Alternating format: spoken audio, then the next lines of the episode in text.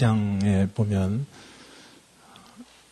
예수님께서 한 집에 계실 때 중풍병자 한 명을 네 명이 데리고 왔는데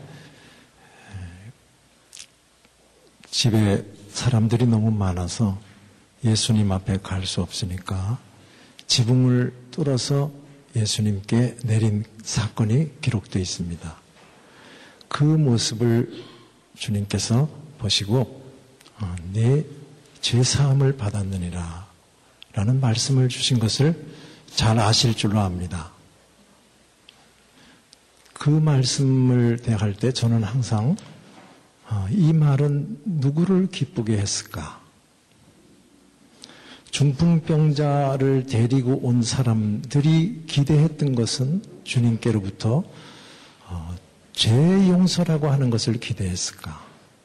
누워있는 중풍병자는 죄 사함 받았다 하는 소리를 들었을 때 기뻤을까? 그 생각을 많이 합니다. 다리나 고쳐주지. 이런 마음을 갖지 않았을까? 이 시대에 하나님이 우리의 죄를 용서해 주셨다 하는 말을 뛸 듯이 기뻐할 인생은 얼마나 될까?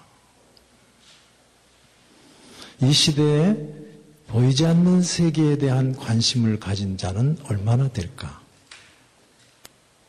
교리가 없이 신앙생활 할 수는 없단 말인가?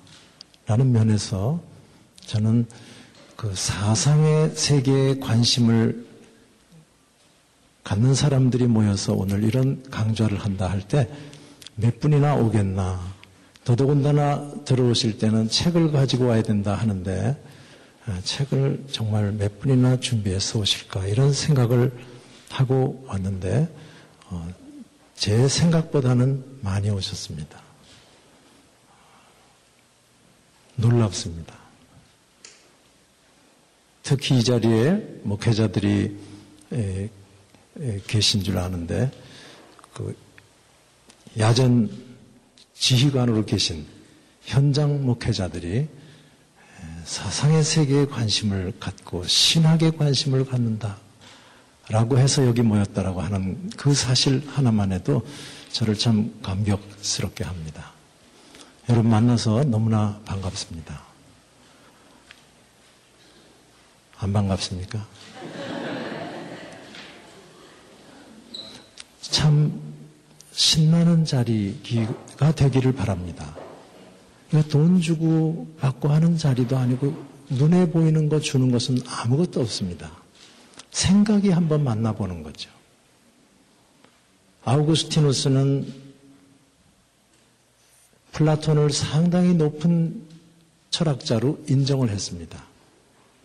그 이유는 그가 지성의 세계가 있다는 것을 알았기 때문이다. 라고 그가 말을 합니다. 문두스 인텔리기빌리스. 센지빌리아의 세계만이 있는 것이라고 보는 이 땅에 특히 당시에 유물주의라고 볼 수 있는 스토아가 만연하고 있던 시절에 물질의 세계, 감각의 세계와는 전혀 다른 지성의 세계, 영의 세계가 있다는 것을 봤다라는 면에서는 그것을 쟁취하지는 못했지만 멀리서라도 봤다라는 면에서는 그는 철학자들 중에 최고다. 이렇게 인정을 했습니다. 여러분들이 지금 그 칭찬을 받아 마땅한 자리에 계시다라고 하는 것을 말씀드린 것이고 그렇게 우리는 여기 만났다라고 하는 면에서 어, 반갑다고 말씀을 드렸던 것이고 즐기자고 말씀을 드렸던 겁니다. 제가 아는 어떤 분이 여자분인데 남편이 속을 많이 새깁니다. 하는 일마다 안 되는 길을 가고 이제는 아예 나가서 남의 자식을 키우고 살고 하는 어느 교회 권사님이 하루는 저에게 와서 목사님 생각은 볼 수 없어요? 라는 질문을 했습니다. 다가옵니까? 그 마음이? 무엇이 그의 가시적인 행동을 나오게 할까? 그것은 분명 생각으로 움직일 텐데 그 생각은 도대체 어떻게 생겼길래 가는 곳마다 방향을 반대를 갈까? 이거는 플라톤을 읽어서 나온 질문이 아닙니다. 그러나 현실을 처절하게 살면 보이는 세계는 보이지 않는 데서부터 말미암는구나 하는 것을 인정하는 겁니다. 저는 그래서 그분의 수준을 대단히 높이 봅니다. 생각으로 한없이 달려간 길을 우리의 감정, 우리의 본능은 한순간 뛰어넘어 그 자리에 갈 수 있다라고 하는 좋은 예로 저는 가끔 그분의 얘기를 듭니다. 이번 강의가 현실로 이루어졌다라는 면에서 놀랍고 이런 자리를 만들어 주신 여러분들이 예, 점점 어, 고맙게 그 감사한 마음이 점점 강해지고 있는 것을 예, 이 자리에서 고백합니다. 제가 아우구스티누스 전기 저서들이라고 하는 책에 역자 서문에 1950년대에 나온 라틴어로 된 아우구스티누스의 말을 영어로 해서 출판한 Library of Christian Classics를 다시금 우리말로 21세기의 중역을 하는 거기에 무슨 선한 것이 있겠냐 하는 마음을 갖고 굉장히 수동적으로 참여했습니다. 실력은 없지만 본 건 많아서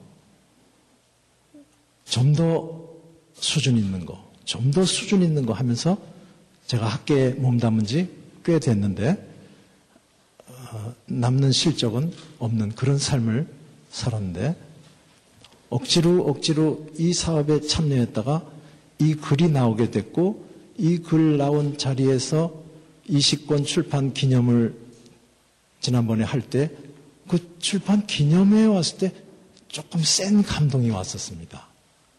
그러다가 다시금 또 이렇게 오늘 이 내용을 가지고 대화를 하게 된다 하니까 그 감동이 더 진해지면서 어, 아마 이제 이 자리를 떠나면 저 혼자 있을 때 더 강하게 그 감사와 그 음, 감격이 저에게 다가오게 될 것 같다 하는 느낌이 지금 들고 있습니다. 음, 아우구스티누스는 어, 교회사와 사상사에서 특별한 위치를 가지고 있다는 것은 강조를 안 해도 될 줄 압니다. 오늘 명품 강좌의 제1강의 대상으로 된 것도 그 사람 이름이 한 역할을 한 것은 분명하다라고 생각을 할 정도로 그는 신학과 교회 역사에서 가장 많이 언급되는 인물이다 라고 정의 내려도 될 겁니다.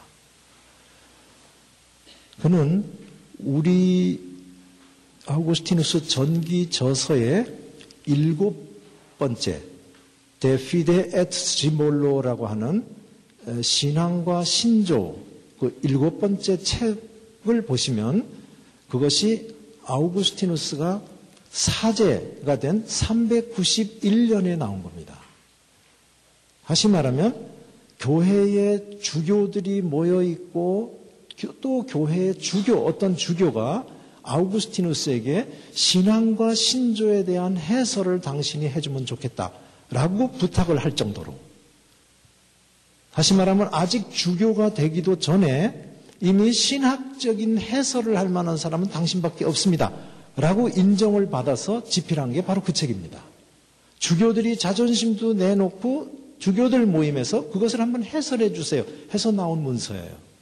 그만큼 최중세로 넘어가기 전부터 아우구스티누스는 고대교에서 인정을 받은 사람이었다라고 보실 수 있겠고 더더군다나 중세의 아우구스티누스의 이름이라고 하는 것은 여기에서 많이 나오는 단어인데요. 권위라는 말이 나올 겁니다. 권위라고 하는 것이 이 아우구스티누스의 전기 저서에 꽤 많이 나오는데 거기에 의미를 두시기 바랍니다. 권위의 반대라는 것은 이성입니다.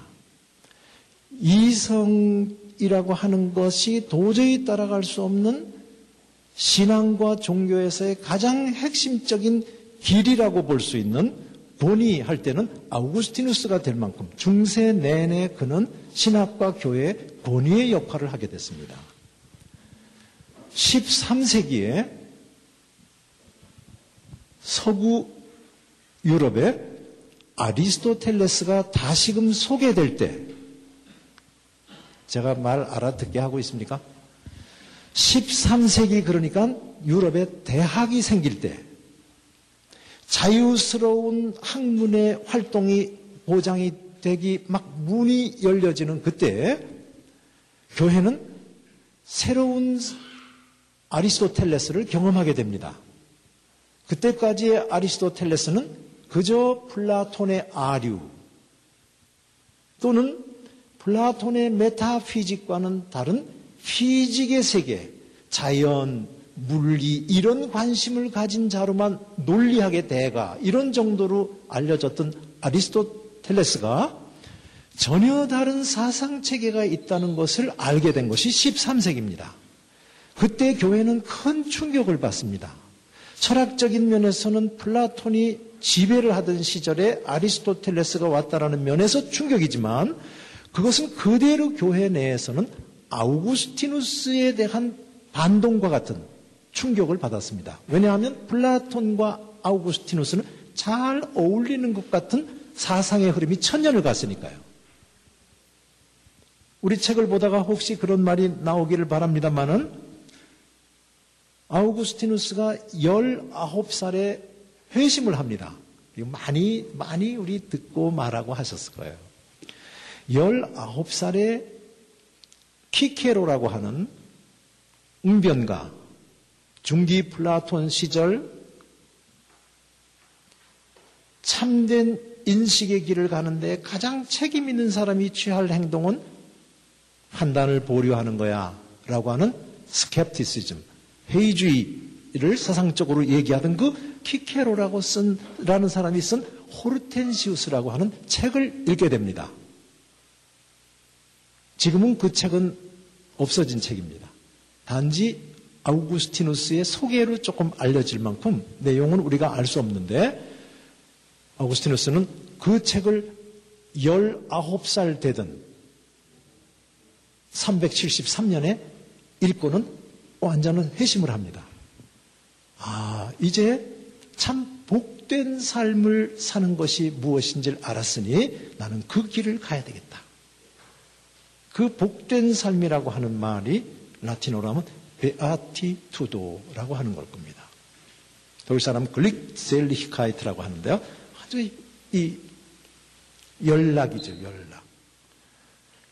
지고한 행복.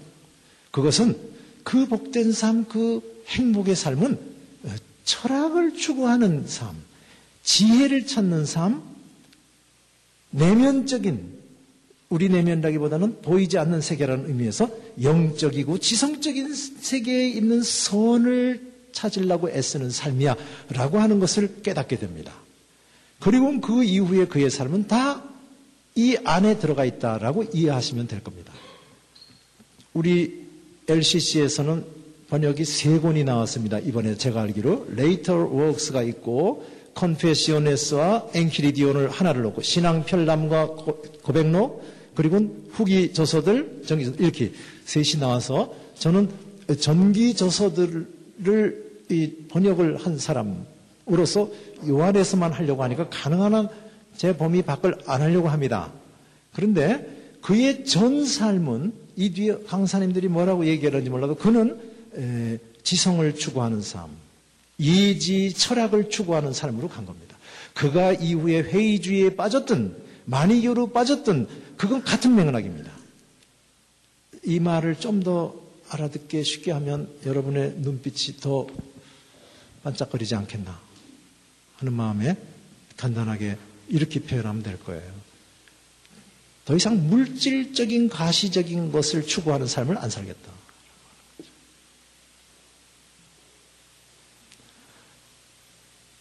우리가 이 땅에서 추구할 만하다라고 보여지는 것들은 아우구스티누스가 이야기하는 데는 부정적인 예로밖에 나오지 않습니다. 예를 들어 결혼, 그건 추잡한 거야.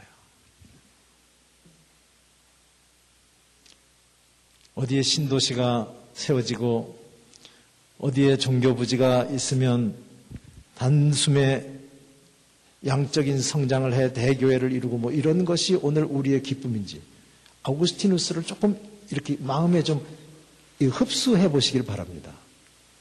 아무런 재미도 없어 보이는 그 삶으로 삶이 완전히 바뀌어 버렸어요.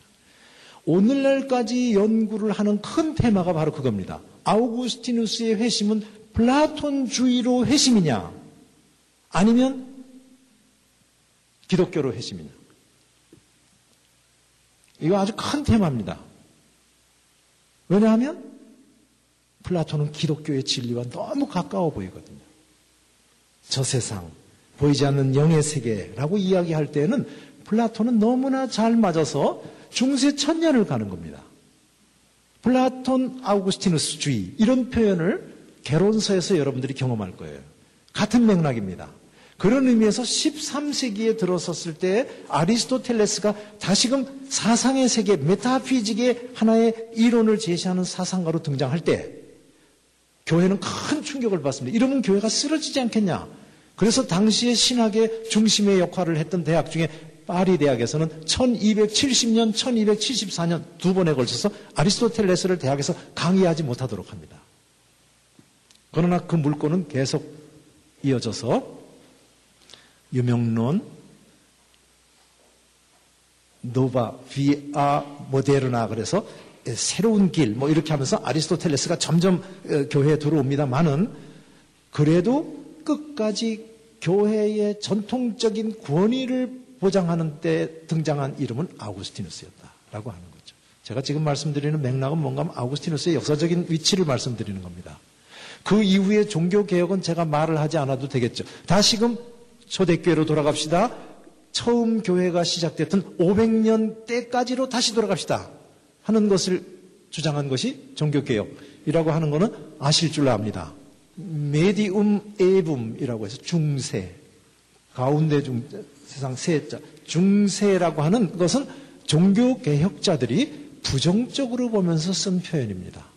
우리와 우리가 다시금 돌아가야 될 그 시절과의 거리 가운데 있는 이거 이 이 이이 암흑의시기 그 문학적으로 표현한다면 암흑의시기라고 할 수 있는 그 시기 하면서 우리가 갈 곳은 저기야라고 얘기할 때 다시금 교회와 사상에서 중심적으로 고대 교회를 대표하면서 부활한 사람이 아우구스티누스죠.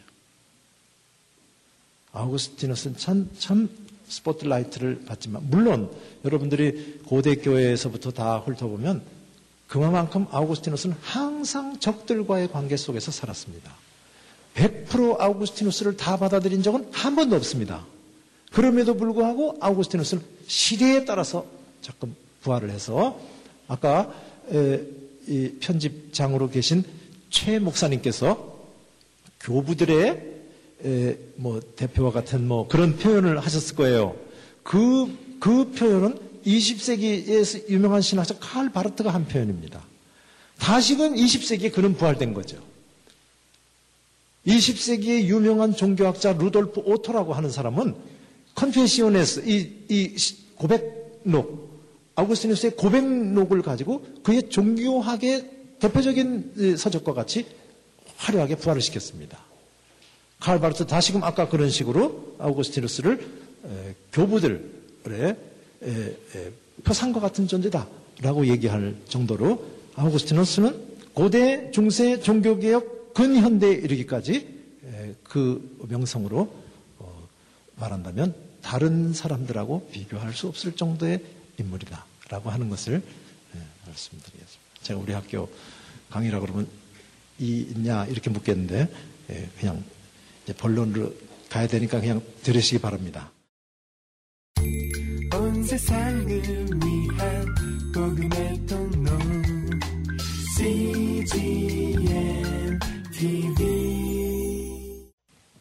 아우구스티누스의 일생을 토막으로 이렇게 얘기하겠습니다. 저는 다 하는 말씀은 안 드리고 확실한 것은 아우구스티누스는 고대 교부들을 다루면서 그의 일생과 그의 작품을 이야기한다라고 할 때는 아우구스티누스만큼 연구하기 쉬운 분이 없습니다. 왜냐하면 아우구스티누스는 자기가 자기의 삶을 이렇게 정리를 해줬거든요. 그는 354년에 태어났습니다. 354년 11월 13일. 여러분들이 어디 가서 좀 연구해 보시기 바랍니다. 그의 나이 33살. 맞죠? 33살 387년 11월 13일에 엄마 모니카가 죽었다라고 이야기하는데 확실한지 여러분들이 좀 연구해 보세요. 그냥 고백록을 보면 되던 해 이렇게 나오는데 학자들은 다양한 것을 예, 예, 전기를 보충해 가면서 11월 13일을 두 사람이 같은 예, 기억 남는 날로 어, 이야기를 합니다. 354년에 북아프리카 오늘날 알제리에 있는 타가스테라고 한 데서 태어났습니다. 이, 이 우리가 생각할 때 북아프리카 그러면은 지중해하고 많이 가까운 곳으로 생각하겠지만 한 지중해까지 가려면은 350km 이상 떨어져 있는 내륙에서 태어났습니다. 아우구스티누스는 검은 사람이냐 이런 질문을 제가 받은 적이 있는데 아마 뭐 가다피 같이 생기지 않았을까 싶습니다. 그 이웃나라 리비아에서 또 지네딘 지단의 고향이니까 아마 그리 생긴 아프리카라고 다 까만 건 아니니까요. 그런 에, 아우구스티누스는 자기의 삶을 그가 마흔 마흔 세 살 되던 해, 354년 마흔 맞네. 몇 년이에요? 354년 마흔셋 397년 397년에 고백록을 쓰기 시작합니다. 그래서 약 401년까지 정리를 하면서 그는 자기의 33살까지의 삶을 정리합니다. 33년. 그러니까 자기가 세례를 받게 되는 어머니가 돌아가시고 하는 그 387년까지의 삶을 자기 손으로 썼습니다. 그런 의미에서는 연구하기가 너무 좋죠. 더더군다나 그가 430년에 죽습니다. 430년이라고 하는 것은 참 교회 역사에서는 반달족이라고 하는 아주 이 파괴를 일삼다라고 하는 이름을 이후에 날린 반달족, 파괴를 일삼는 것들 이래가지고서 반달리즘이라고 하는 그 반달족이 북아프리카의 교회의 전통, 문화 전통을 다 깨뜨린 그때 아고스티누스가 죽게 됩니다. 아주 처참한 모습은 보지 않고 그 죽기 3년 전 427년에 그는 Retractationes라고 하는 책을 또 씁니다. Retractationes라고 하는 걸 우리 고전 총서에서는 재고라고 어, 번역을 책 제목을 재고라고 했습니다. Confessiones와 죽기 3년 전에 재고 요 두 개가 합해져서 그의 삶은 앞에서 뒤까지 이렇게 조명을 하기가 너무 좋습니다. 근데 이 Retractationes를 우리 책에서는 꺽쇠를 해서 재고 이런 표현이 될 겁니다.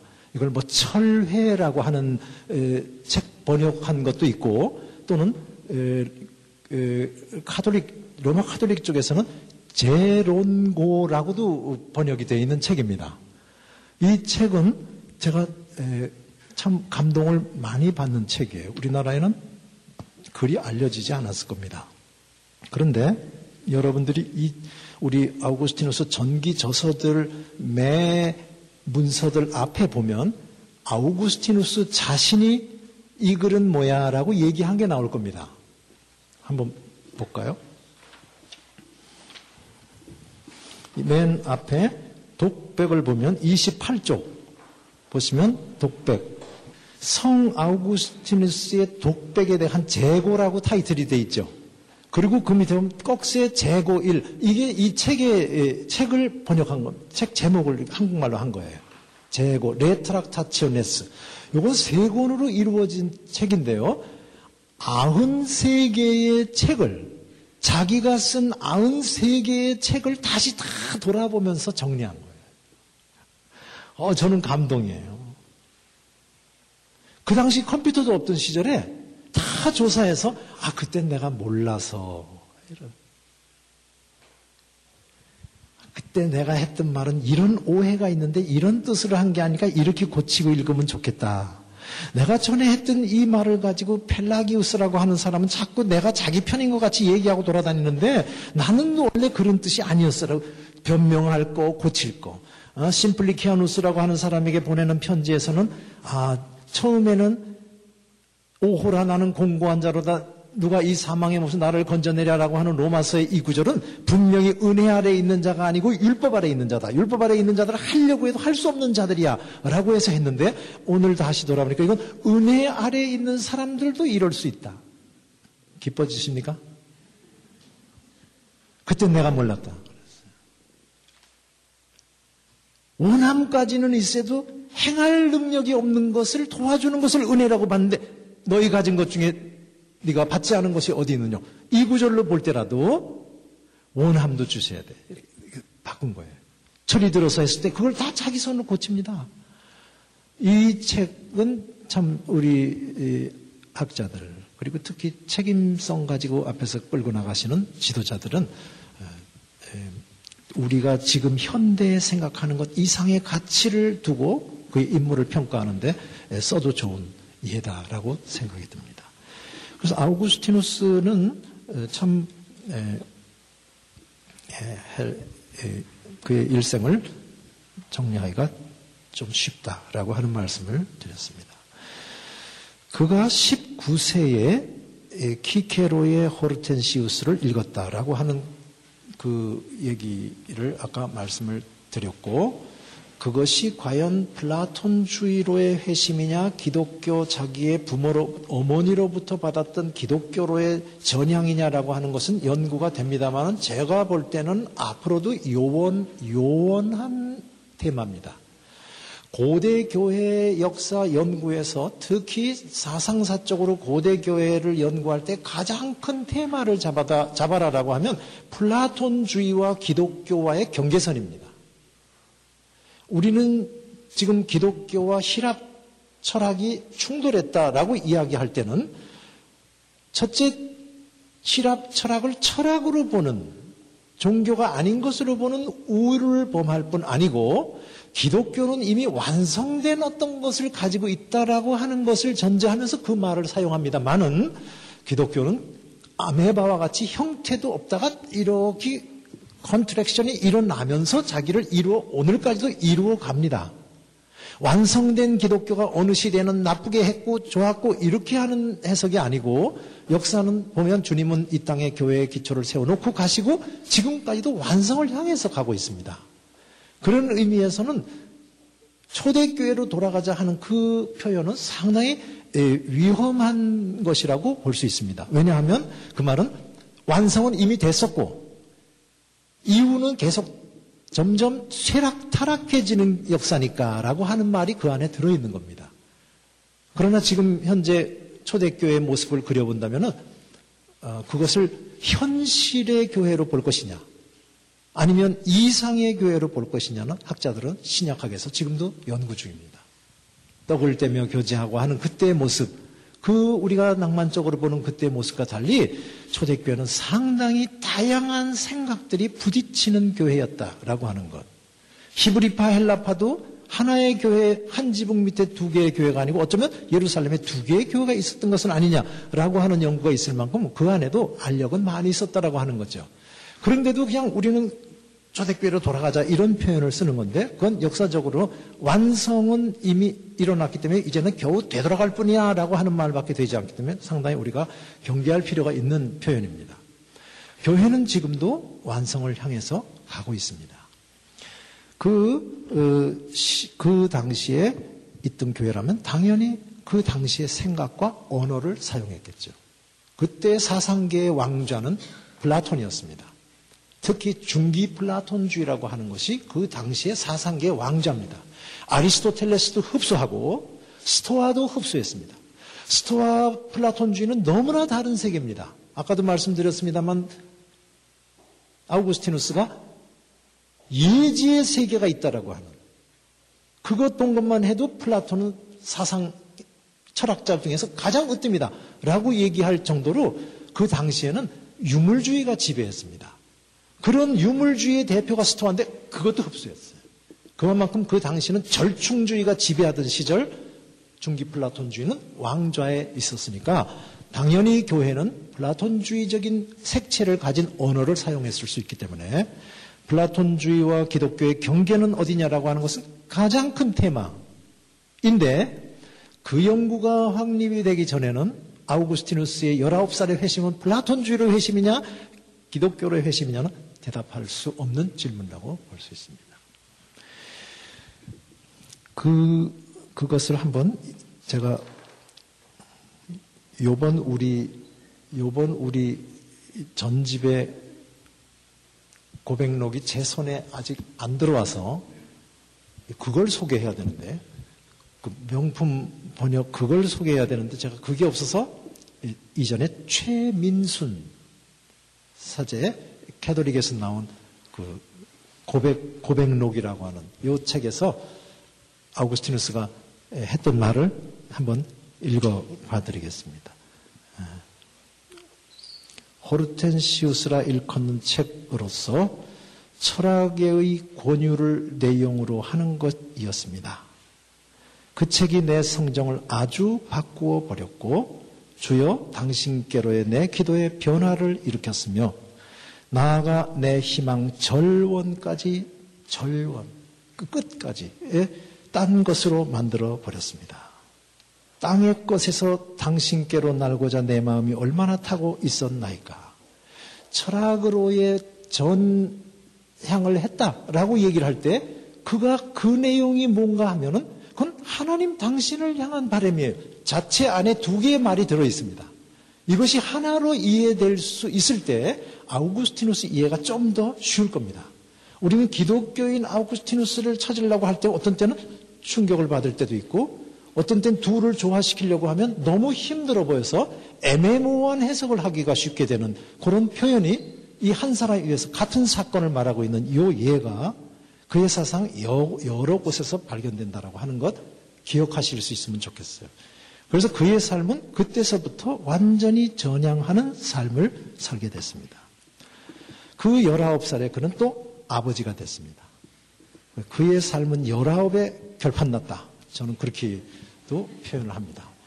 애도 낳아봤지요. 그 다음에 이 땅의 것이 아닌 전혀 다른 세계에 그것이 있구나. 라고 하는 것에 이 땅의 것이 초계같이 버려지는 그런 체험. 우리들에게 한번 그런 게 좀 이해가 잘 됐으면 싶습니다.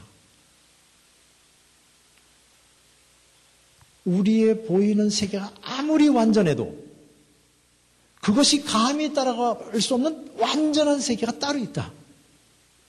우리는 생각 속에 있는 것은 없는 것으로 치는데 아우구스티누스 같은 경우는 우리가 집을 질 때 창문을 하나는 이를 만들고 하나는 이렇게 만든다든지 하나는 큰 걸 놓고 하나는 중간 거를 이쪽에다 놓고 여기 가운데 가장 작은 곡을 놓는다든지 하면 이상하지 않냐. 이해하시겠어요? 창문을 놓을 때에도 좀 이상하네. 이렇게 하는. 이게 어디서 왔냐는 거예요. 제가 지금 말하는 거 이해되십니까? 그러니까 원을 본다라고 하면 원이 완전해야 되는데라고 하는 이, 이, 이거, 이 기준. 이거는 다른 세계에서 있은 것 아니냐. 플라톤 같은 경우는 이것은 전생의 기억이라고 그랬습니다. 도저히 이것은 이 땅에서 나온 것이 아니고 그 완전함. 선분과 원이 딱 맞는 그 지점이라고 하는 것은 인간적인 것은 도저히 거기를 통과할 수 없는 것이지만 그 생각의 세계 속에서는 그 안에 무수한 선을 그릴 수 있는 이, 이런 생각 이거 어디서 올까? 라고 하는 저 세계가 이 땅의 세계보다 더 뚜렷한 정도로 가지고 있어서 다양한 우리들이 구체적이라고 하는 것들을 부정적인 사례로 쓰는 거죠. 그거로 삶이 완전히 바뀌어요.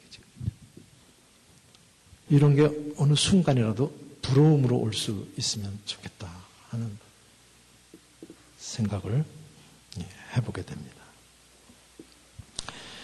그렇게 하고는 그는 일생을 그 진리를 알, 알고자 하는 삶으로 바뀌었는데 그 바뀐 것은 겉에서 볼 때는 계속 이렇게 예, 팥죽 끓듯이 이렇게 돌아갑니다.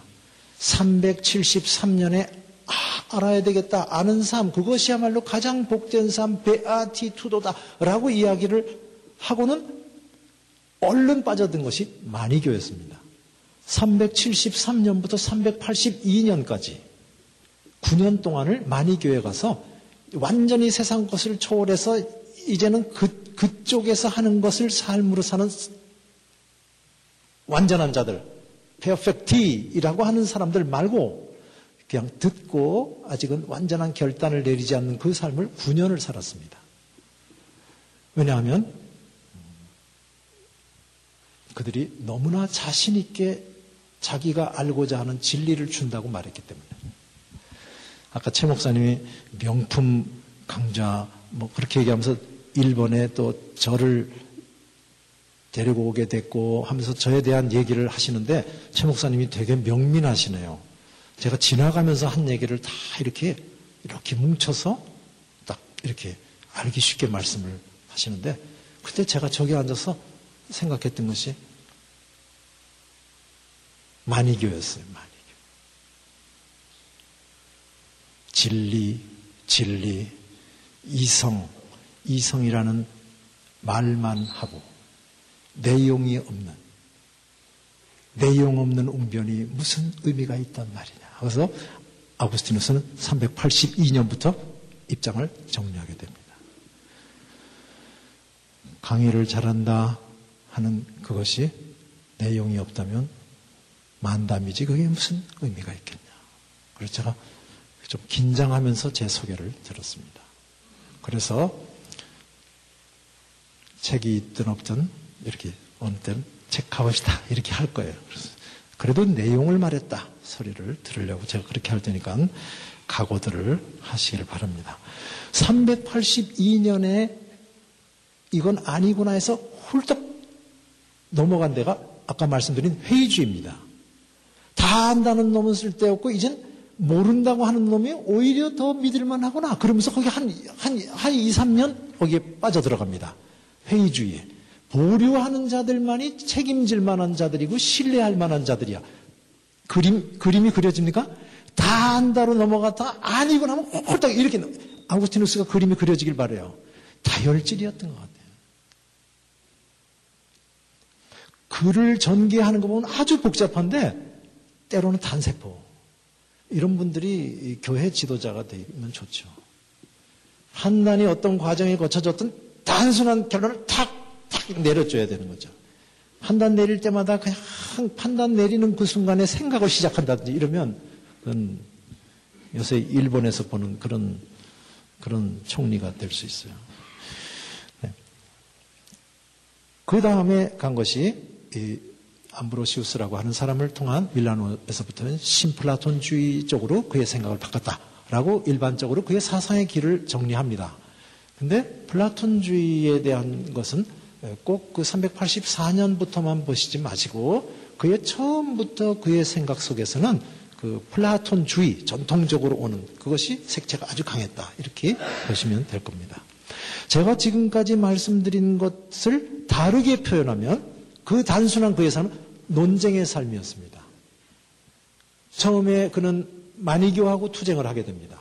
마니교는 382년에 떠납니다.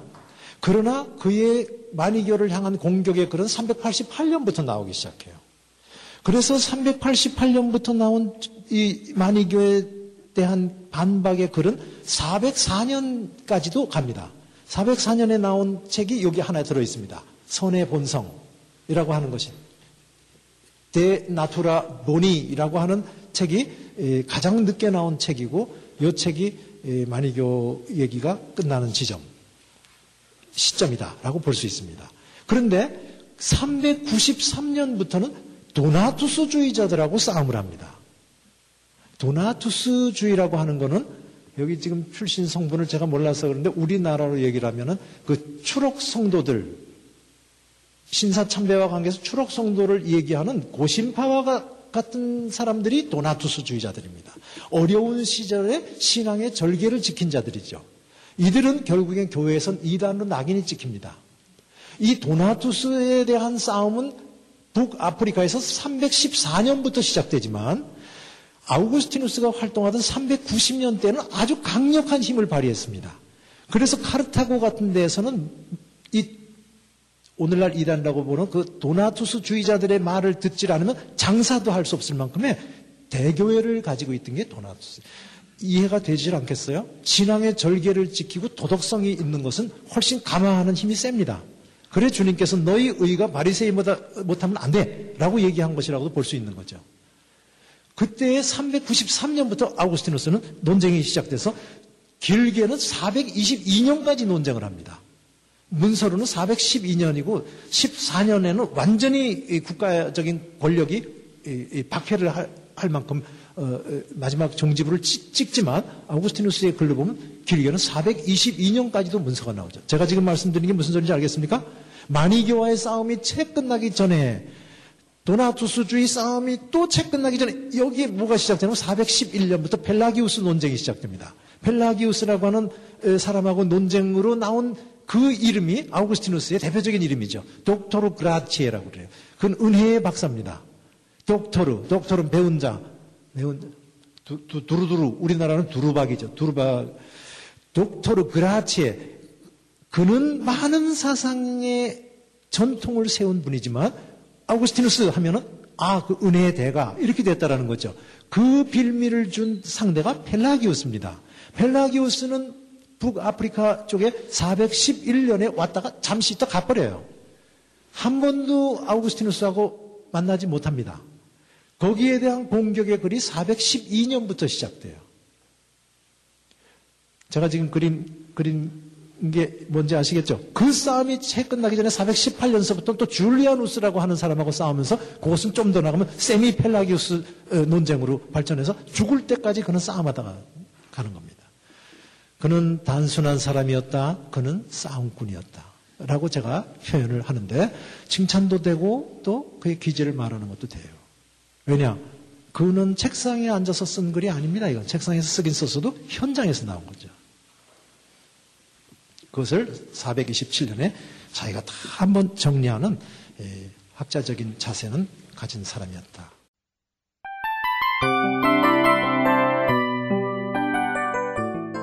이 프로그램은 청취자 여러분의 소중한 후원으로 제작됩니다.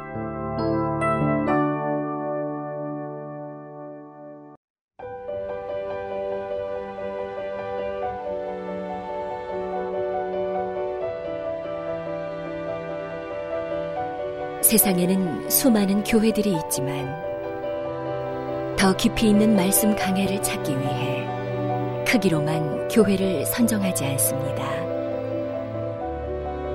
보다 좋은 영적 콘텐츠를 더 많이 나누기 위해 방송비를 받지 않습니다. 1년 365일 복음만 전하고 싶어서 우리는 광고를 하지 않습니다. 온누리의 복음을 땅끝까지 CGN TV와 함께 땅끝 성교사가 되주세요